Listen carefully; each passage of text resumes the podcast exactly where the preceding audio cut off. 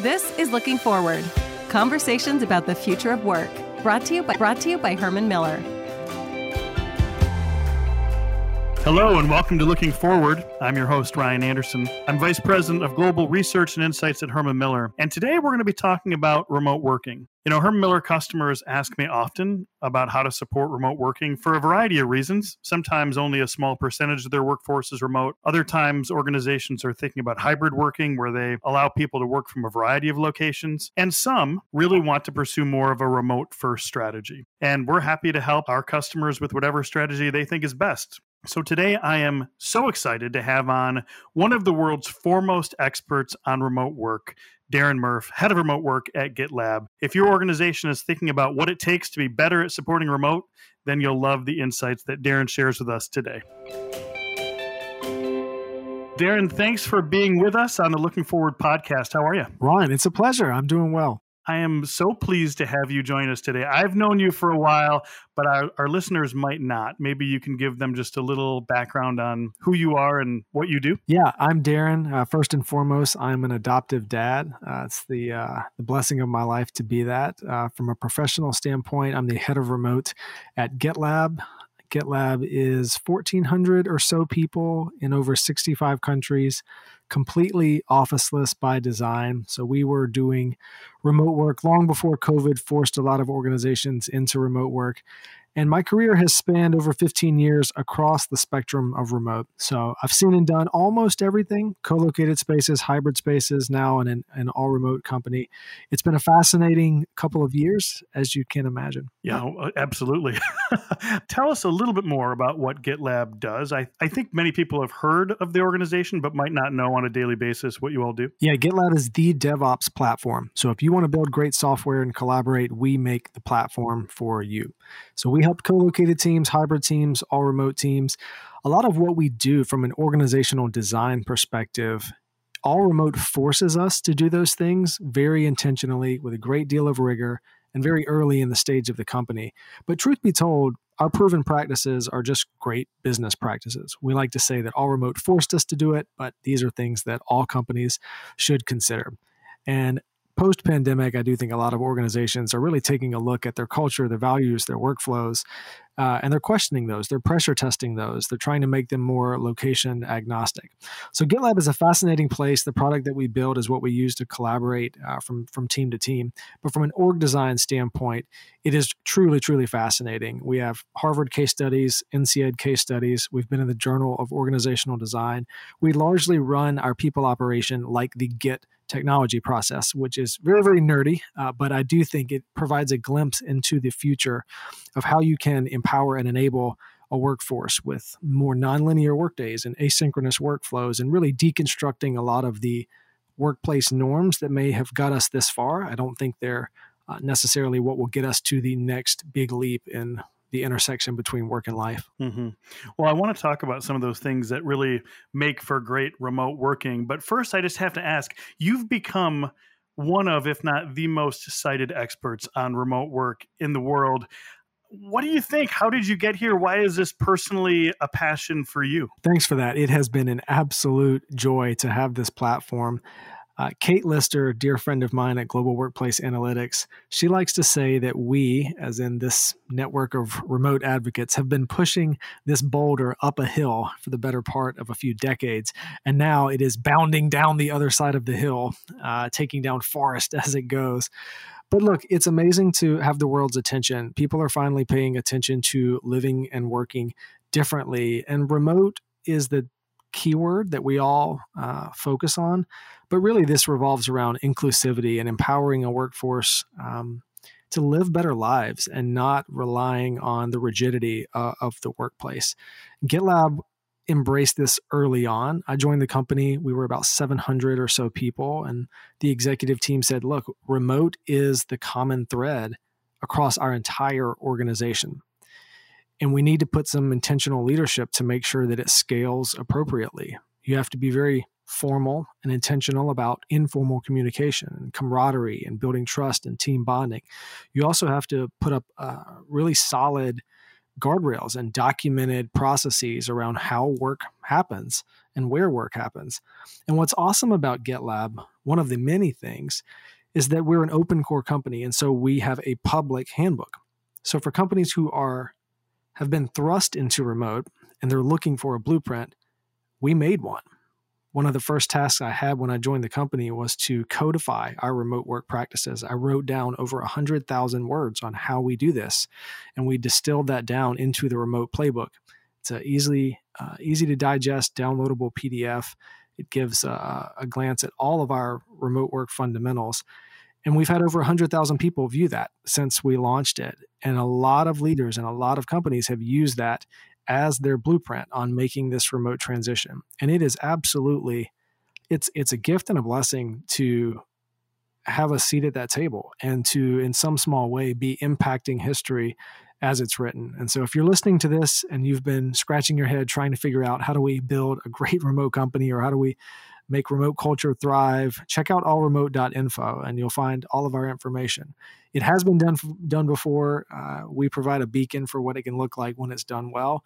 And because we're an open core company, we're always looking for ways to do it better. Well, and beyond the resource you just mentioned, I've also seen that you've created a Coursera course. You recently released a rubric uh, or a checklist of sorts in terms of figuring out whether or not you're supporting remote work well. There's really a whole host of resources that you've offered, isn't there? Yeah, that's true. So we worked with Coursera for a course on remote team management. That was one thing that we heard early on in the pandemic is how do you manage a remote team? It's it's very different if you haven't done it before and it requires a mindset shift more than anything. Going from command and control to servant leadership is really at the heart of that.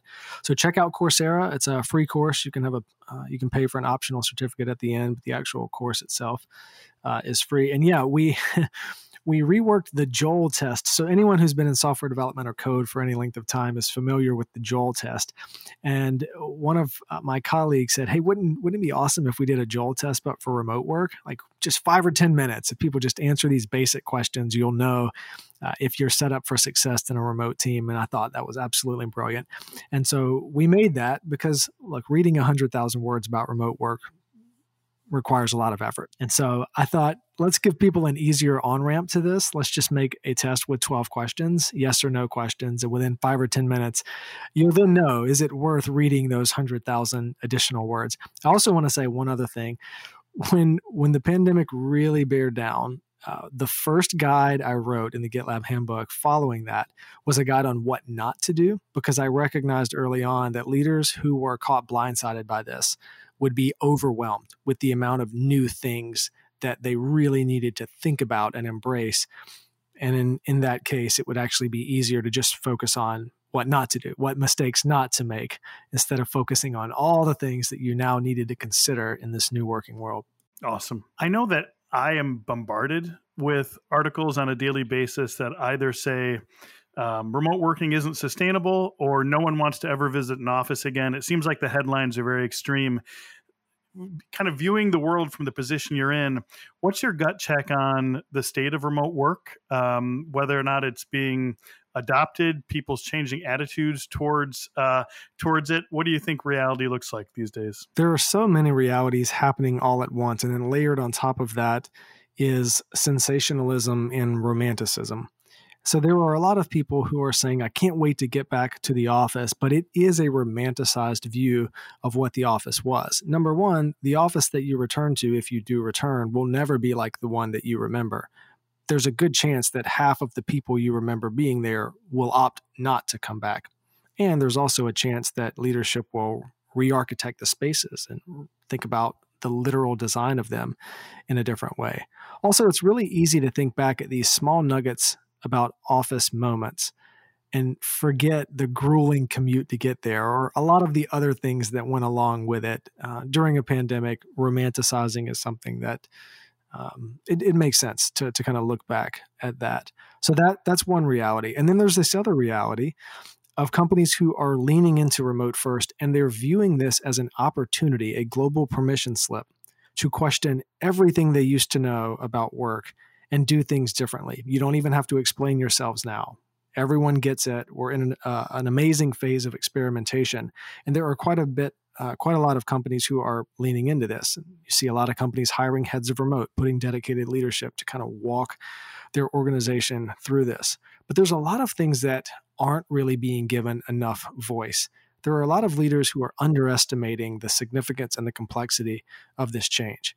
For a lot of companies, they sent everyone home, business continued to happen, and many of them may be lured into this false belief that, okay, we can just be a remote company now. We'll just label ourselves a remote company, put no additional effort or infrastructure building into it, and we'll be totally fine. And the reality is, it has been passable. Crisis induced work from home has been passable, but intentionally designed remote work is much more nuanced and much more complex. Learning and development is such a critical piece of this.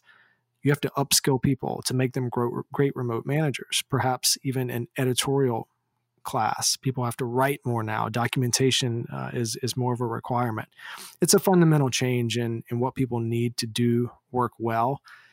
Uh, so there's there's a, a, lot of things happening at all, all at once. Um, but the way I look at it is, it is change. It is an opportunity for change, and we need to be uh, as vocal as we can in framing it as opportunity versus fear. This is an enormous chance and opportunity to live life with freedoms that we didn't have before. And when I say we, I'm talking about knowledge work. Obviously, there are still some jobs that need on site personnel. But for knowledge workers, this is a way to fundamentally look at the intersection of work and life differently, re architect your life, redesign your life, choose where you live, uh, be more thoughtful about the spaces that you live and you work in. It's a, it's a fascinating time. It is. And I know you've uh, already referenced some excellent resources that are available to our listeners. But if you were sitting having a cup of coffee or a beer with a friend who is CEO of a company and she said, All right, we we dealt with the pandemic. We're either going to stay remote or we're going to have a portion of our workforce that spends a lot of their time remote. What are the key things we got to get right? What comes to mind? The first thing is realizing that remote is not a place. Remote is an idea. It is about how work gets done, not necessarily where work gets done. So, said another way, all of the effort that you may be spending on architecting or re architecting a return to office plan should actually be going to a return to working differently plan. The point here is if you think about your values, your culture, how work gets done, and you pressure test those and say, hey, the way that we collaborate, does this work outside of the office? Do we have the right tools and technology? Do we have the right skills training? Do people actually know how to use this new uh, this new approach to collaboration? Or is the office still a crutch? Is there anything that is still tied to a physical space? Well, if you want to truly go remote first, that becomes your priority list on where and how to make changes. And I think this is incredibly liberating because if you do maintain some sort of real estate or headquarters as a company, it essentially creates a new lease on life for this space. You no longer have to make it the way you've had to make it in the past. If you enable work to get done anywhere, number one, you can get way more thoughtful and intentional about how your individuals are designing their spaces at home and wherever they travel to. But also, you can rethink what space should mean uh, in terms of your company. And we are in the earliest of innings of companies really thinking that shift through. Yeah, well, that certainly resonates with me. And I'm often asked by Herman Miller customers that are either thinking about going remote first or hybrid what this means for their offices. And that's one of the things I highlight a lot, which is the office was in many cases forced to become more and more generic to support all activities for all people. It can actually be much more purposeful. And some people are even surprised to hear that even companies very celebrated for being remote first, many of them still maintain corporate office space that's tuned towards very specific activities that are maybe less supported elsewhere. Um, I have to ask, uh, as we think about the benefits to employees in terms of their work life balance, you introduced yourself as an adoptive dad. I've gotten to know you a little bit personally. I know that's really important to you, and I love that you share how impactful that is.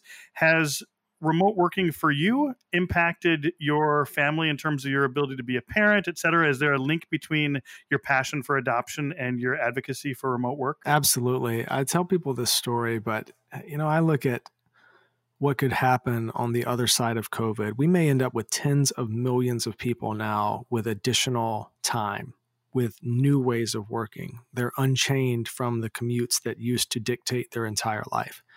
And you look at the orphan crisis and you think about all the children that need homes, and you think if, if just a small percentage of these tens of millions of people now look at this recaptured time as a way to uh, integrate adoption or fostering into their family, we as a society could solve the orphan crisis in a matter of months with no additional infrastructure at all.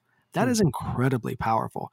And who knows how many other crises exist outside of my purview that could be similarly approached by giving people time back. And they're repurposing that time for something that is life giving for them.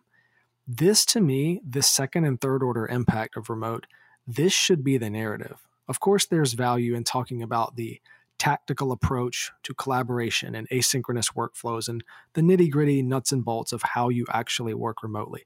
But the more important part here is to think about what we can unlock as a society. We only get a few short years on this planet each, even in the best of times. We only get one shot at this thing. Remote work enables every single one of us to have a much better shot at that life being something that means something to a lot more people and it really can unlock generational impact. At GitLab, we celebrate boring solutions. And remote work, in many ways, feels like the most boring solution to unlock another level of capacity for humanity.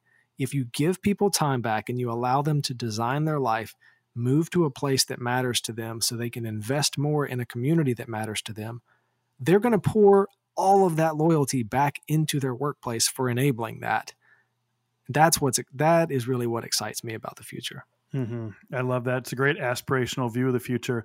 That win win, though, is contingent upon people actually using that reclaimed time for really um, purpose filled things. I get a little concerned about the amount that I hear anecdotally and in the research that I see in terms of burnout, people working extremely long hours. Um, what do you think uh, is the key to helping people that are now working more remotely not completely exhaust themselves and know when and how to turn the work off? So, the key here is build the waterway. And I'd like to explain what I mean by that.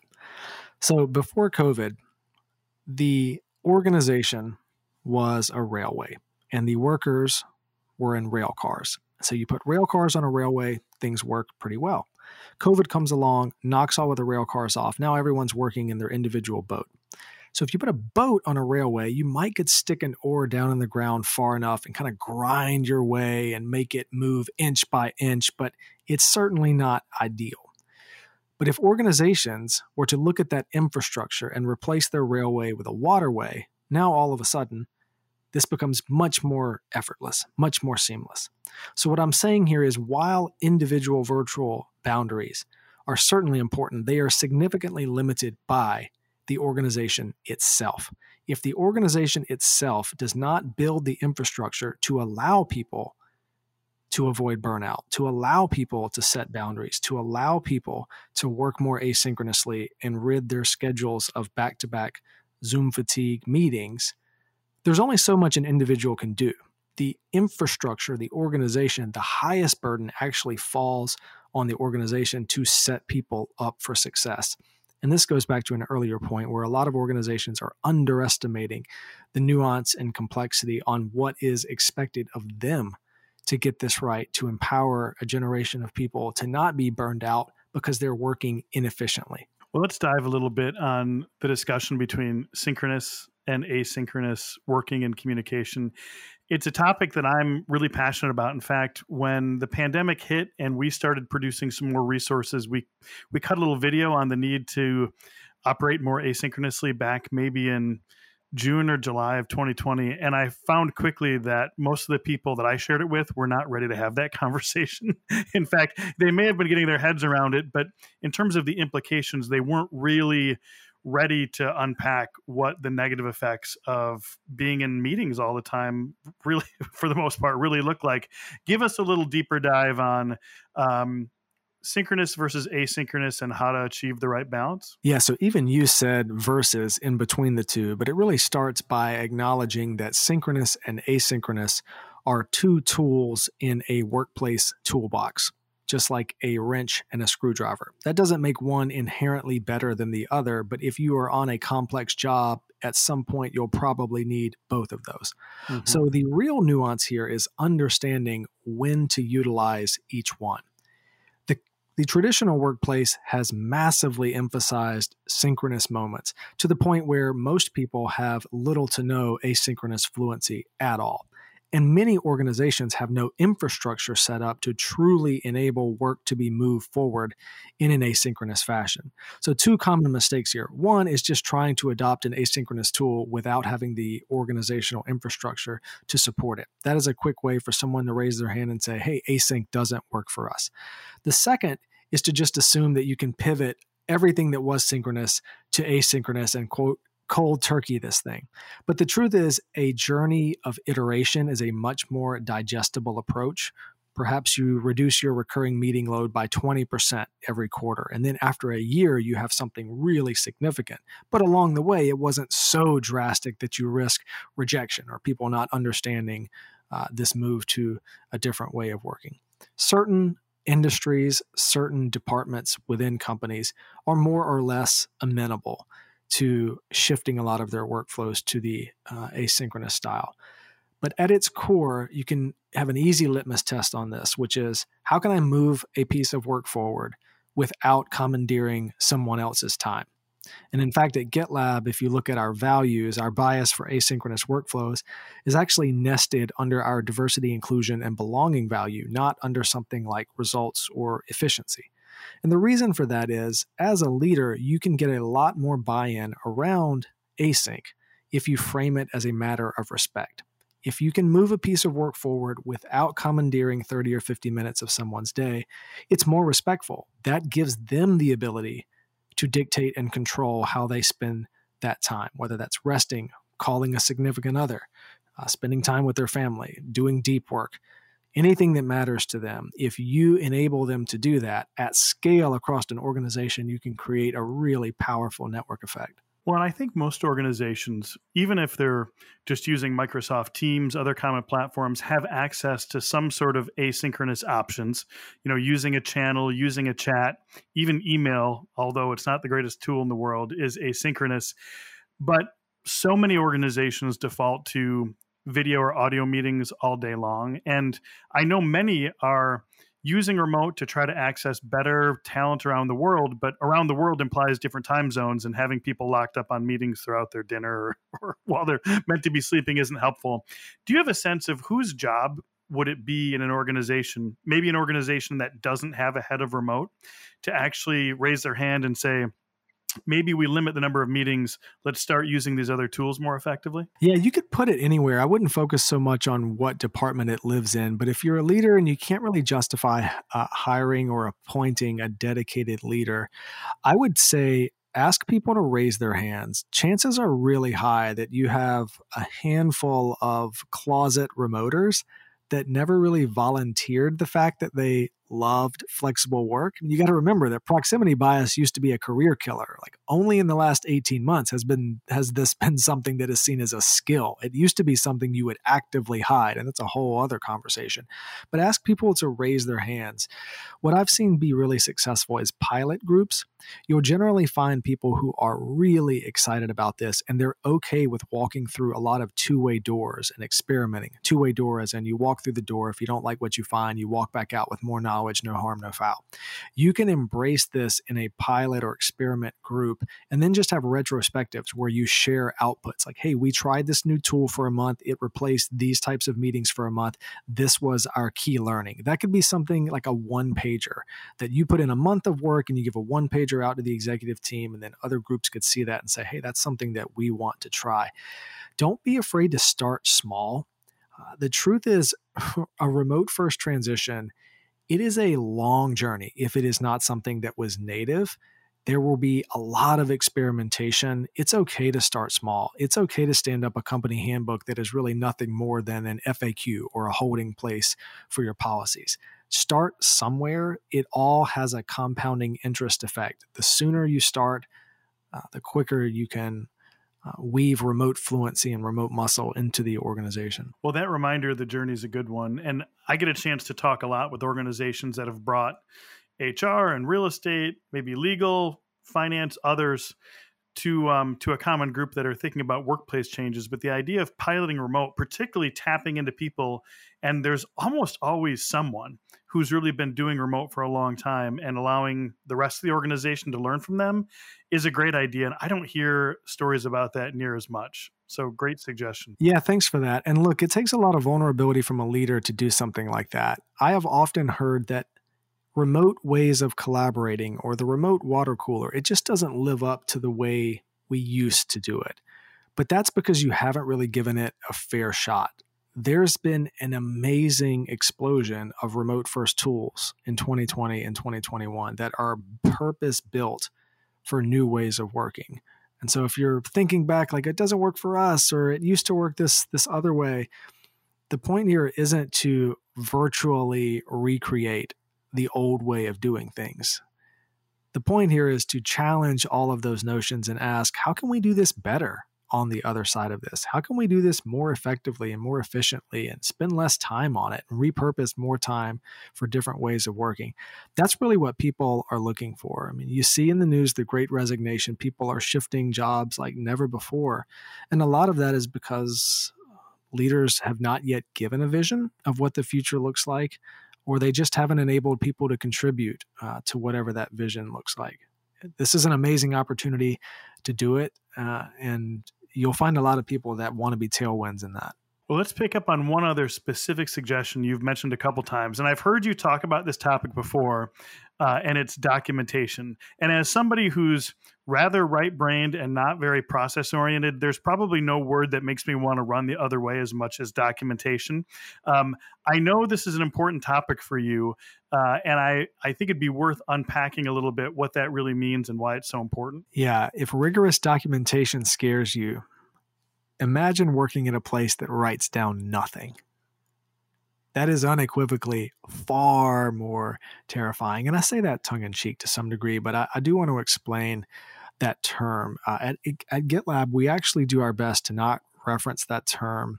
We use handbook first.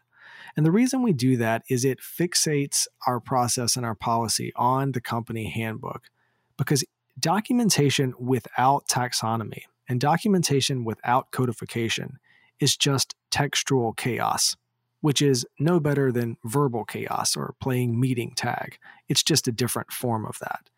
And for a lot of companies, their initial reaction is writing things down makes me go slower. And I have two responses to that. One, it's okay to go slow, to go faster. And the second point here is it's all about your time perspective.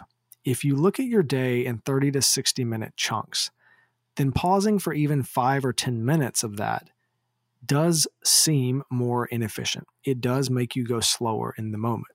But if you think of the time scale of a week or a month or a year, it starts to look very different.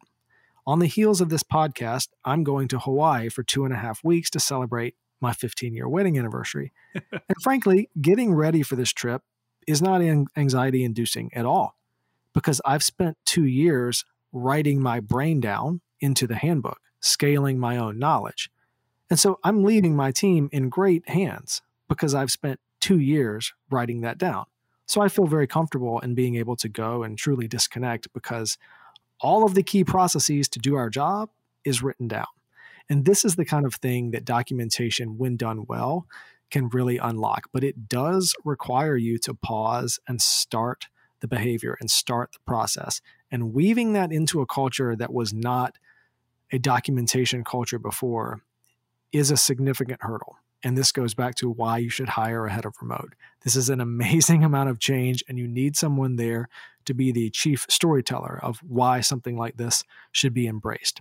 If you just try to implement widespread documentation as a policy, it will be seen as a mandate and met with a huge amount of resistance if you implement this with the story of here's how your life can get better, here's how you can actually take vacation, here's how you can experience less burnout. Well, now this feels like purpose, and you will get a lot more buy in. All right, you've won me over. And I'm sure you've pleased many of the more process focused people that may, in fact, be most concerned about what the transition from more co located to long term remote might look like. I'm also aware of the fact that I believe you are a Guinness record holder for writing uh, or something along those lines, correct? What's the backstory? That is true. I hold the Guinness World Record as the planet's most prolific professional blogger.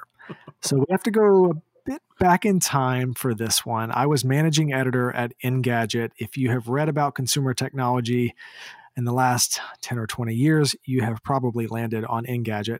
So, over a four year period, I published an article on average once every two hours 24 7, 365 for oh four oh consecutive years. So when the record was bestowed, it was uh, over 17,000 articles, more than 6 million words in a four year span. And I, will say some little, some inside baseball here. It's really hard to get a Guinness World Record. One of my colleagues actually forced me to sit down and apply for this record, which I thought was going directly in the digital trash because if you go to apply for this record, at the time they had no editorial records.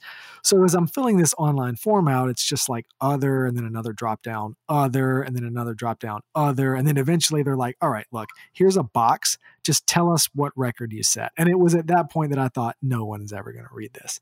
Turns out they did read it and they put a large team to essentially scour the internet to try to see if anyone any professional writer had published more over that period of time. And it took about six months. Uh, and after six months, a plaque from London arrived in the mail. Incredible. Well, my goodness.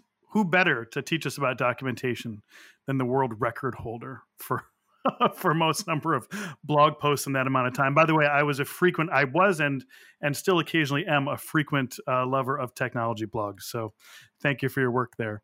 Uh, I want to transition for a moment uh, before we end up wrapping here soon, but transition for a moment in terms of home workplace. Uh, so many of our listeners likely are people that think about our physical working environment. Um, I love that you said earlier that remote isn't a place, it's how work gets done. But what are your own reflections in terms of your um, physical work environment or the role of the, the physical environment in terms of supporting health and productivity? It is really amazing how much space matters, how much ergonomics matter, how much a familiarity with a setup matters. Um, I've really embraced documentation even at my home workspace. Uh, I got an adjustable standing desk four or six months ago, and I'm still experimenting with the ratio of, of sit versus stand, but it has just been something that I've been fine tuning and tweaking. And I realized every time I'm outside of the space, I can feel the productivity drop. Like I got to get back to mission control. and I do have a pretty okay travel setup. Thankfully, GitLab has a lot of digital nomads. And so I have no shortage of amazing experts to tap on. Uh, what, are, what are all the uh, interesting gizmos to really um, uh, build out your, your mobile setup? But for a lot of companies who have transitioned to this, their workers went from well defined, well thought out workspaces in a corporate setting to a home that they probably did not purchase thinking that they would be working eight plus hours a day in it. That is a drastic, drastic change. At GitLab, we enable people to outfit their home workspaces, and that's a that's a really a, a real gift and a real blessing. For companies that do not have this, I cannot encourage you enough to really think about it, really consider it. It is vital to ensure that people have great home workspaces uh, or if they don't feel comfortable working from home, support third spaces, whether that's a WeWork or a Codi or a communal space. I mean, technology is solving this. Product market fit is coming for uh, venues like this, and these venues will be really intentional, uh, I think, and I hope, about setting people up for success. Yeah.